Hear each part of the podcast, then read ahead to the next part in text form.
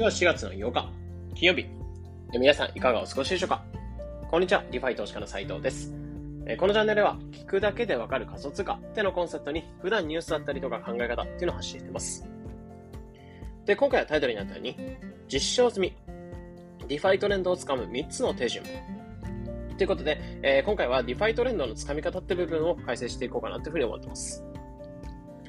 で、この配信を撮るにあたった背景としてあったのが、まあ、とあるツイートっていうのがちょっと反響あったので、まずそこのツイートから紹介の方させていただくんですけど、えー、予想を的中してます。先日、えー、 DeFi の今後を予想した記事をアップしたのですが、その予想が的中しました。ぶっちゃけ予想が当たったのはかなり驚きです。半年ほど前はパンケーキスワップすらあたふたして触っていた当時の自分から想像できない変化ですね。えー、毎日コツコツ思考し続けていれば、いつかは花開く。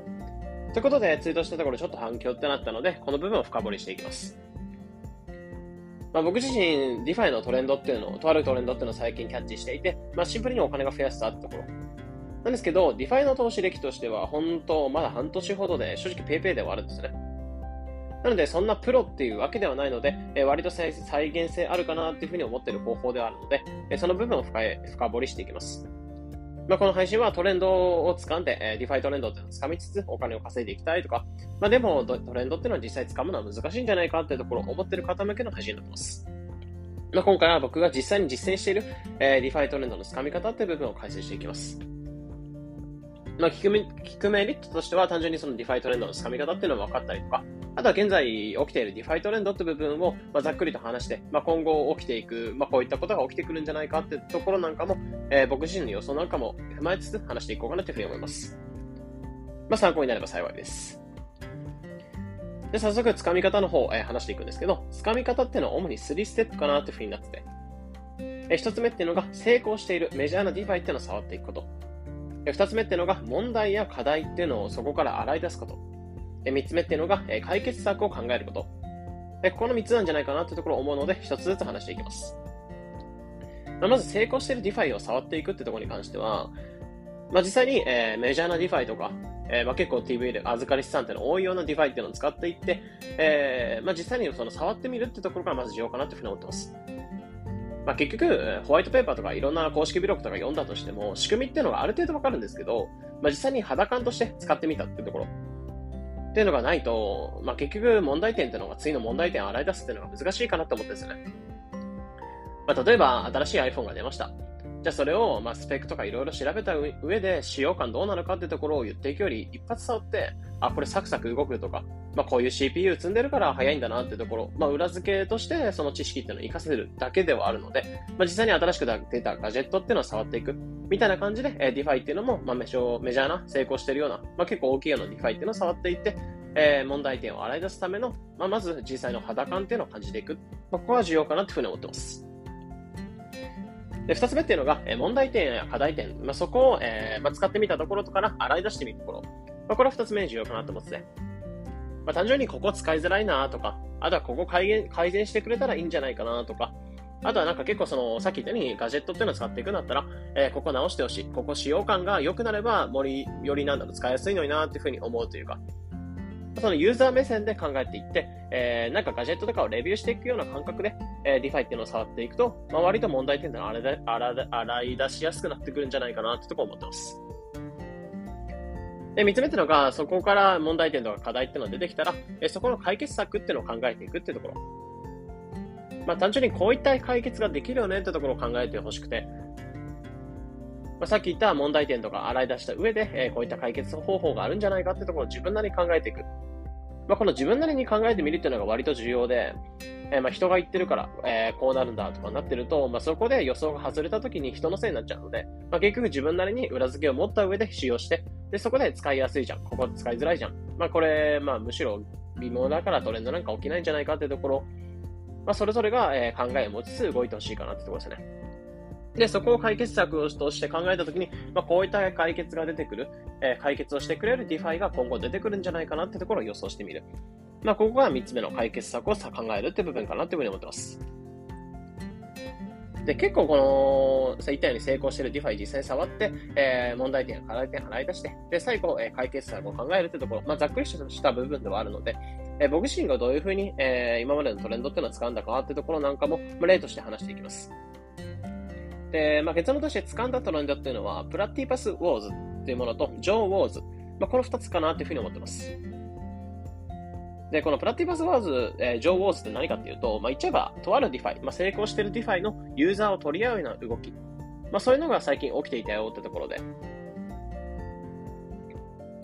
まあ、プラティパスってものに関しては、ステーブル系の DeFi になっていて、えー、まあ、ステーブルコインを預け入れて、えー、利回りがブーストするような仕組みが導入されてたりとか、あとは、ジョーっていう、まあ、トレーダージョーってアバランチ、まあ、どちらもアバランチで動いてるものなんですけど、え、ジョーっていうものに、トレーダージョーってものに関しては、え、ジョーってのをかけて、ステーキングしておいて、VE ジョーっていうものを貯めておくと、その VE ジョー保有量によって、えー、情報集がブーストするようなプール、プールっていうのが出てきたよってところですね。なので、ファーミングがブーストするみたいな、えー、ものが、まあ、プラッティパスとジョーってものには、えー、どちらも導入されてる感じになってます。で、ここを使っておくと、えー、VE 上とか VEPTP っていうものが溜まって、まあ、貢献ポイントみたいなのが溜まって、えー、利回りをブーストさせるような仕組みっていうのが導入されていて、で、これどちらも、えー、まあ、VE 上とか VEPTP ってものに関しては、まあ、その PTP とか上のステーキングっていうのを解除してしまうと、まあ、現状その VEPTP、まあ、せっかく貯めたポイントっていうのは消えてしまうっていう難点があるんですね。まあ、ここを僕なんか結構注目をしていて、ま、例えば成功してるプラティパスとかジョーっていうのを使ってみて、えー、肌感っていうのになって、まあ、問題点としてはこの VE ジョーとか、えー、VEPTP って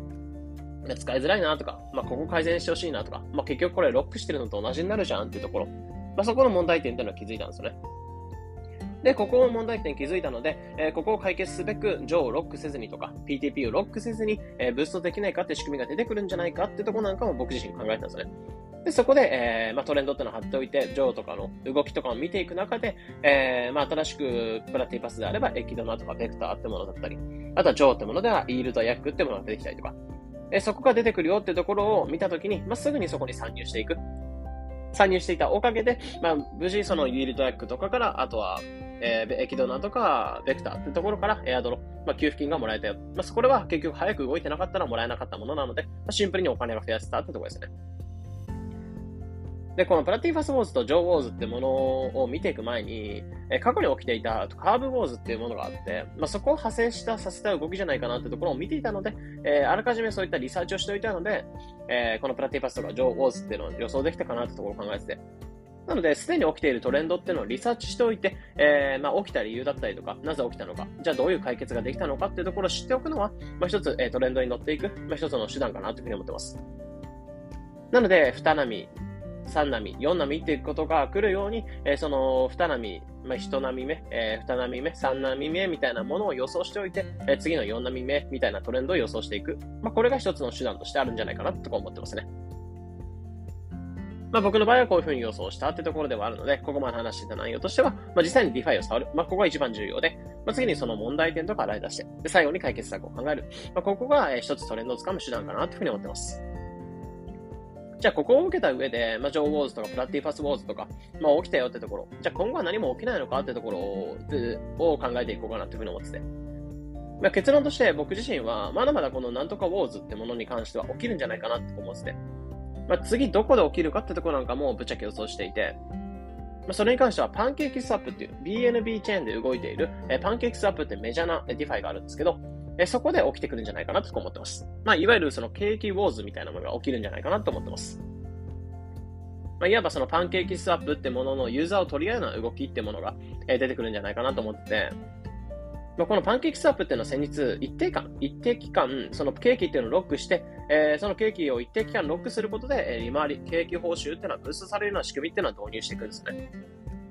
で、ここを見たときに、今までカーブウォーズってものに関しては、カーブをロックせずにブーストしたいっていうところで、コンベックスってところだったりとか、ヤーンっていうところが出てきたりとか、あとプラッティパスウォーズに関しては、PTP をロックせずにブーストしたいっていうところで、エキドナだったりベクターが出てきて、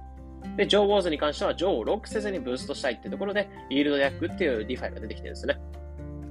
なので、このパンケーキスワップで一定期間ロックする、ステーキングモデルが出てきたら、えー、ケーキをロックせずにブーストしたいっていう仕組みが、えー、考え方をする DeFi が出てくるんじゃないかなと思ってるので、えー、何かしらそこで、えー、まあ、触っておけば早めにデアドロがもらえる可能性はあるので、まあ、このケーキがロックモデルっていうのを出した時に注目しておきたいな、他の動きっていうのを注目しておきたいなっていうふうには思ってますね。